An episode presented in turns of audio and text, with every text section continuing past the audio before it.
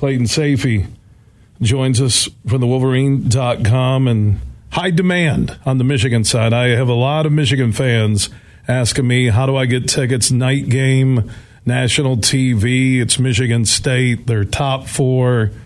Uh, probably the biggest ticket demand. Well, Ohio State naturally is always the biggest, but one of the bigger ones they've had in recent memory for a regular season game. Yeah, I mean, I've gotten a few texts too. How do I get tickets? It's like, well, your guess is as good as mine. I mean, it's it's really hard to get right now. Um, I would agree. The night game adds to it. It's going to be a, a really good atmosphere, I think, and Michigan fans are definitely looking forward to uh, you know getting to the big house on Saturday night. Keys to a Michigan victory, Clayton. I know you've been going back and forth breaking it down. Spartans, Wolverines. Where do the advantages lie in the Michigan side versus Michigan State?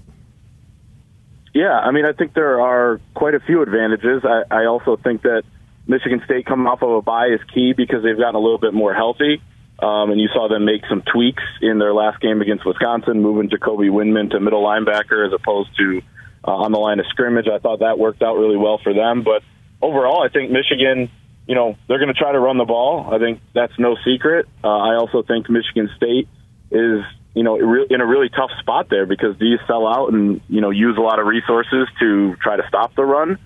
Or, you know, and, and that'll put you at a disadvantage on the back end. And we know how, you know, really bad at times this Michigan State secondary has been. So I think that's an interesting conundrum for them. Uh, on the other side of the ball, Michigan State has some weapons, uh, both at the running back spot. I know they haven't run it well, but uh, those are some good backs. And then you look at the wide receivers with, um, you know, led by Jayden Reed and, and Keon Coleman and Tre Mosley. So I think they're going to try to burn Michigan through the air a little bit, and you know we'll see how that works out. If Michigan can get home with the pass rush uh, and frustrate Payton Thorne, I think it could be a long night for the Michigan State offense. But I think there are some advantages. Michigan needs to play well and play their game and not look rusty coming off of a bye, uh, because I think they're going to get Michigan State's best shot. Clayton Sayfie from the Wolverine.com joining us, talking about Michigan State at Michigan Saturday night, 7.30 at the Big House. Is there anything you see on the Michigan State side that really concerns you? Um, you know, I think they can force some turnovers. We talked about Windmon. He has six forced fumbles yeah, uh, this season already, which is just insane in seven games. And they moved him to a spot where he looks like he can be more disruptive for middle linebacker. So, yeah, I mean, there's always in a game like this, you know, you're a three touchdown favorite. I think it's climbing on the DraftKings Sportsbook app to 22 and a half. I think I saw last night. But, you know, in a game like this, you don't turn the ball over. You know, you can't. Um, you know, you got to play clean, and Michigan State can force some of those turnovers. That's going to be, you know, something. If they do stop the run, then yeah, I mean, Michigan State doesn't have a great secondary, but we'll see what Michigan can do through the air. Um, you know, on the other side, like I talked about with some of those 50-50 balls, Michigan State's receivers have a knack for coming down with those. So I think those are some concerns. You get a big play or two, and then you hurry up to the line and and run uh, for a touchdown like we saw last year that was a much better Michigan State team, but there's a formula out there for them to put some points up and maybe slow Michigan down and, and make this kind of a a ugly game. And I think that would play to Michigan State's favor. But I still do think that the talent, um, just the way both teams are playing, really favors Michigan. Where's Michigan improved? If we go past the three cupcake games and we get to Big Ten play, up until the moment of this conversation, Tell me where Michigan has improved to a championship level. Yeah, I'm glad you asked this question because I was doing some research earlier, and it's something we've talked about over the bye week over at the Wolverine.com. But when you look at the pass rush, it was something, Bill, that we talked about in the first three, four weeks of the season where, man, it's just not quite there. It might be the one thing they're lacking in. Well, over the last three games, they've gotten pressure uh, without even having to blitz at, at a 40% rate, which, if you look at Sports Info Solutions, one of the analytics sites, that's the highest rate in the country during that span, and that's pretty significant because teams are starting to play better, you know, opponents now. Um, also, just you know, leaning on getting a lead and being able to kind of unleash their pass rush late in games to kind of close things out has been huge as well. So I'd say it's that. I'd say it's it's the pass rush because the secondary was playing well. Um, you know, the offense was was clicking quite a bit, especially on, on the ground. But the pass rush was the one thing that was lacking. They've kind of fixed some things there. You see some more unique looks up front, and those have paid off for Jesse Minter, defensive coordinator, and Michigan. And you know they got to keep it going. And uh, you know Michigan State's offensive line is not great, but it's not terrible either. They've played some bad offensive lines, uh, so it'll be a challenge on Saturday and with some other teams going forward. But I think that's a real bright spot right now in terms of where they've improved. And they've improved with the opponents getting better too, which is important because the pressure rate and you know the amount of sacks they were getting just were not there, even against the Hawaii's and the uh, you know the UConns of the world. So I think it's been you know they've made some real leaps. What's interesting is that with all the hype we heard for the first couple of games with the switch to McCarthy from McNamara, there really hasn't been a lot of focus on JJ McCarthy since Big Ten play started. Yeah, I mean the Indiana game we were talking about how well he played there with the 300 yard day, but then the Penn State game uh, where they used him early. He made a couple nice throws. He also had a mistake and almost a, another, you know, pick six potentially uh, on a throw that he really was trying to get out of bounds but couldn't quite get it there with with pressure in his face. Uh, and then Michigan just, you know, pounded the run game and, and really beat up Penn State in that second half.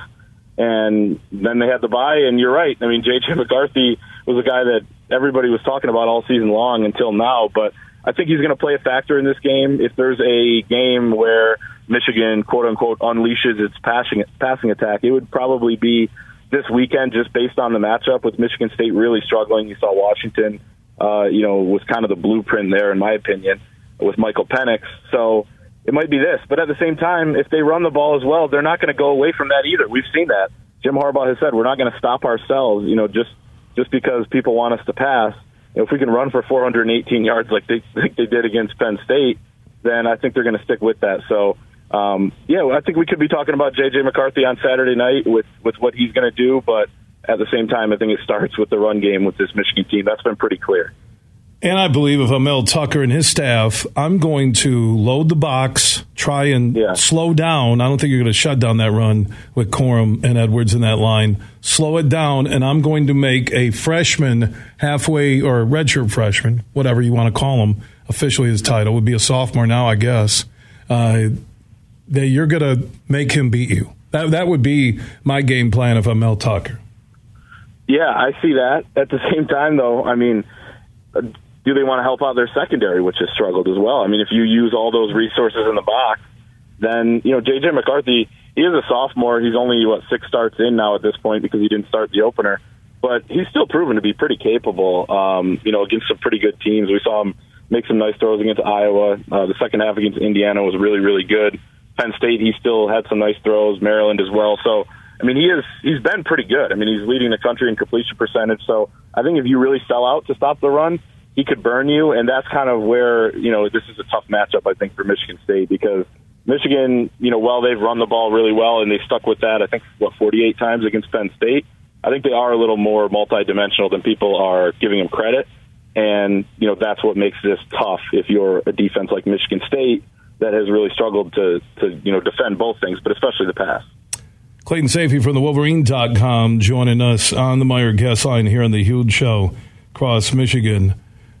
So McCarthy officially, because I'm how, how, many years with COVID and everything, it's tough to figure out what yeah. everybody is now. How how many years left at Michigan does McCarthy have? Officially, so really, he only has he only has two more after this year because he wasn't here for the COVID year. All right, so he he, he, he, even if you yep. came in early, you you you don't qualify for the COVID year. You had to be during the season, right? Yes, yep, that's correct. So that was just the 2020 season. Um, so yeah, he actually, which is crazy, coming into the year and still right now, him and Cade McNamara have the same amount of eligibility left because Cade redshirted and had a COVID year. So even though Cade's two years older, so it's pretty incredible. But yeah, just two more years uh, for JJ, and you know he seems like one of those kids that even if he could go in the NFL draft next year, you, you could see him potentially stick around, but that's looking way far in the future. Yeah, that's why I was trying to figure it out and do the math. Like, okay, where are we at? Uh, it's confusing terms, when you look at these right. rosters these days. That's what I mean. I because them differently, yeah. right? You know, some guys uh, at D two and D one schools got seven years with a COVID year, medical red shirt, and a red shirt year. I got a buddy playing at Davenport who's 25. He's still going. Uh, Brendan Bowman, shout out to him. So yeah, it's it's there's a lot of older guys in college football right now. All right, uh, your prediction on the game? I think Michigan's going to win uh, close to the number. I think 22 and a half is a lot of points, maybe 17 or 20, uh, something like that. But I do think this Michigan team is really motivated to come out uh, and make a statement after losing two straight to Michigan State. They still have championship aspirations. Uh, Michigan State's going to put up a fight, but I do think Michigan's going to be too much. I'll, I'll take them by two, three touchdowns. Haven't pinned down an exact score yet, but um, I think it's going to be Michigan on Saturday night. All right, my man. Thank you so much for the update. Thanks for having me. All right, Clayton Sayfie from the Wolverine.com joining us on the Meijer Guest Line. And Meijer proud to be longtime partners with University of Michigan Athletics.